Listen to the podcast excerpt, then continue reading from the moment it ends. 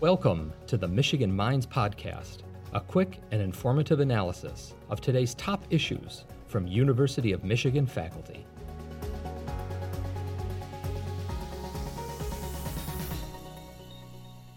Thank you so much for joining Michigan Minds. I'm really looking forward to talking with you today and learning from you. Can you please introduce yourself and tell us a bit about your role at the University of Michigan? Yes, my name is Dr. Kevin Cokley, and I'm a professor of psychology here. I am the University Diversity and Social Transformation Professor, which is an endowed professorship, and I'm also the Associate Chair for Diversity Initiatives in the Psychology Department. Thank you. And in what areas does your research focus? My research focuses on the um, areas of really sort of ethnic minority, multicultural psychology.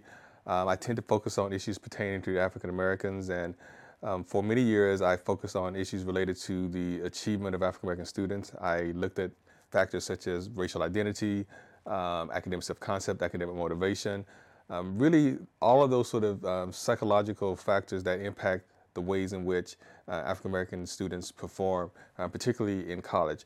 Um, in recent years, I have turned my focus more into the area of the imposter phenomenon, and I've been really interested in looking at how the imposter phenomenon impacts academic and mental health outcomes, not only among African American students, but among all students, particularly minoritized students.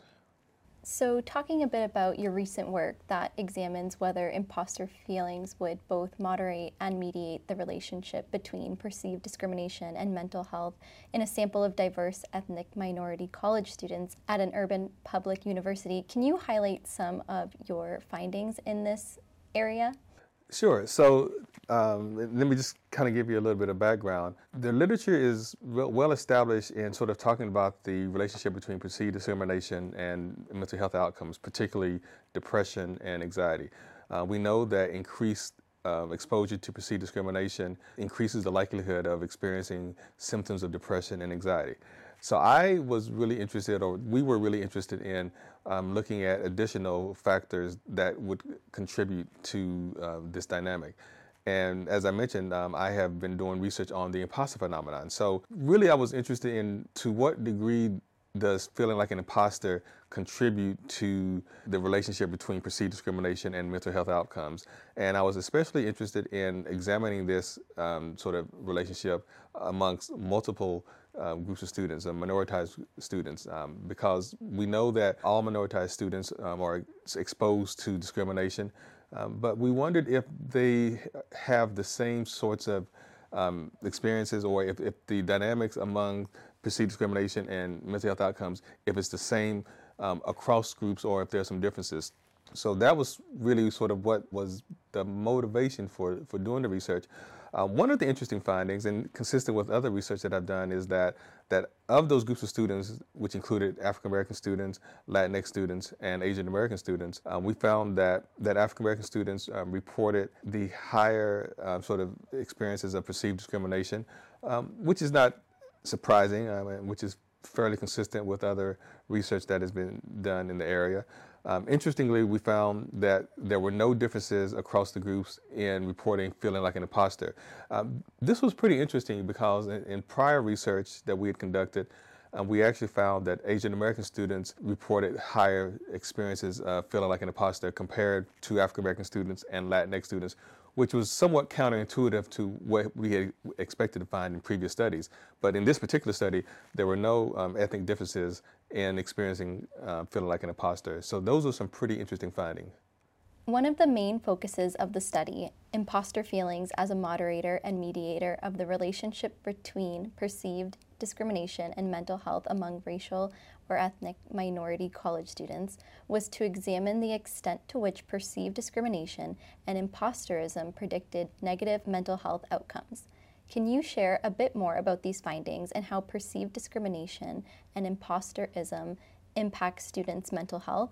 Yeah. So again, when when we're talking about uh, minoritized students, um, of you know ra- racially and ethnically minoritized students, there's quite a bit of literature that examines perceived discrimination with this group. We know again that perceived discrimination is very well documented to contribute to higher um, feelings of depression and anxiety. But less is known about imposterism, the imposter phenomenon, and how that contributes. Preceding this study that we're talking about, we, con- we conducted a study where we found that imposter feelings actually were stronger predictors of mental health outcomes compared to perceived discrimination, and so, or actually c- compared to minority status stress.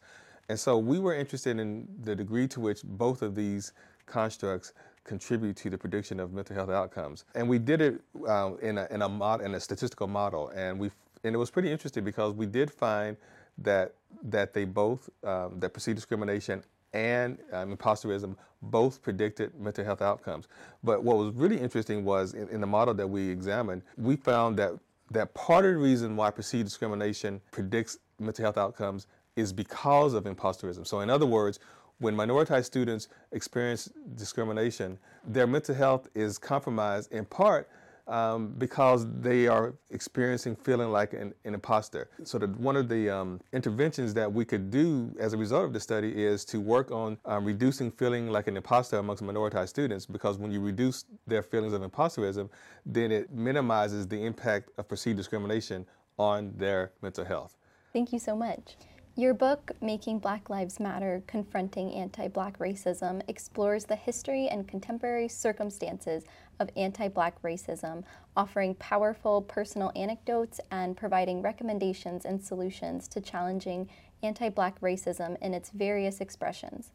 Can you share the inspiration for this book and your experience collaborating with scholars, practitioners, activists, and students? Yes, um, it was it was interesting. I was actually approached by the publisher Cognella, and they asked me if I would be interested in working on a book that really sort of was capturing the moment of you know and of course we know with um, george floyd's murder and the um, uprisings in, in, the summer of 2020 that there was a lot of conversation national conversation around race and, and social justice and so cognella publishers really wanted to to capture what was going on in, in, the nation at that time. And so they approached me and asked me if I would um, be interested in, in putting together a book um, to really examine and to address sort of what was going on. And so I was very excited. First of all, I was honored and, and humbled.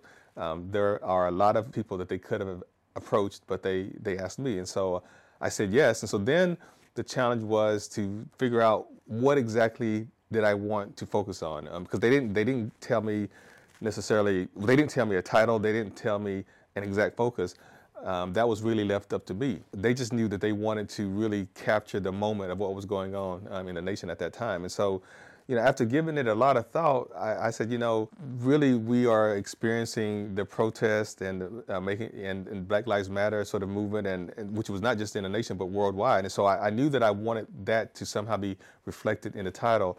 And I also knew that what we were really dealing with was anti-blackness, and and and we saw George Floyd as yet just another example of sort of anti-blackness at play in law enforcement.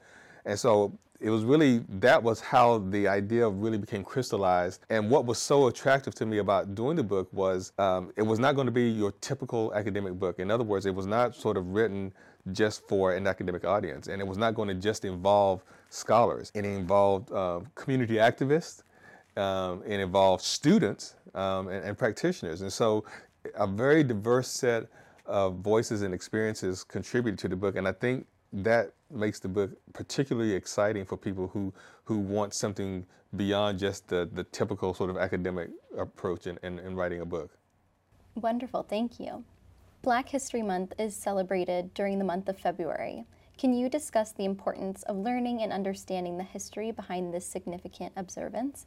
you know, we always have to remind people that that black history is American history. And so we're not talking about learning a segregated form of history. All informed and educated Americans should be familiar with not only black history, but Latinx history, Asian, Asian American history, indigenous histories. I mean, all the different groups that make up the, the beautiful diversity and tapestry of this country all deserve to have their histories learned. And so, so black history is just part of that. And, you know, black history, of course, you know, has been celebrated in this country for for many years. Um, you know, we know we can um, go back and sort of thank Carter G. Woodson for you know introducing this to us initially in the form of Black History Week, and then of course Black History Week became Black History Month. But it's really an opportunity to just um, reflect and to to celebrate all of those wonderful achievements that that African Americans, that Black folks have have made to to this country, and and they are many, and we don't often have an opportunity to really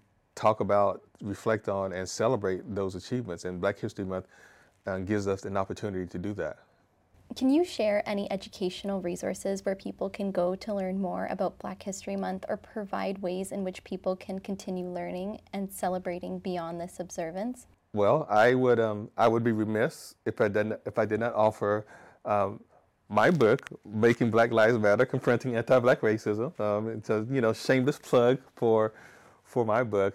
I would refer people, you know, to an, an organization. Um, so the National Council of Black Studies is the premier academic organization dedicated to, to Black Studies. And it is a wonderful uh, sort of site and resource for people who want to get exposed to more information, um, including books that people might read to to learn more about the black experience. And so I would refer people to go to their website in particular and to become familiar with, you know, the, the individuals who make up the National Council of Black Studies and the work that they do.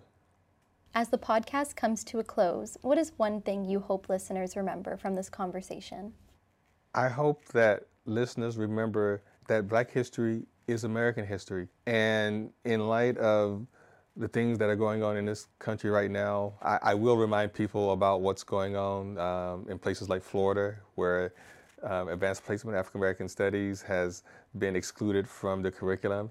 Um, that we live in a highly contentious set of times now, and it is important that people recognize that Black history is something that we should all be exposed to, that we should all learn, and it should not be politicized to the extent that it ceases to be offered to students.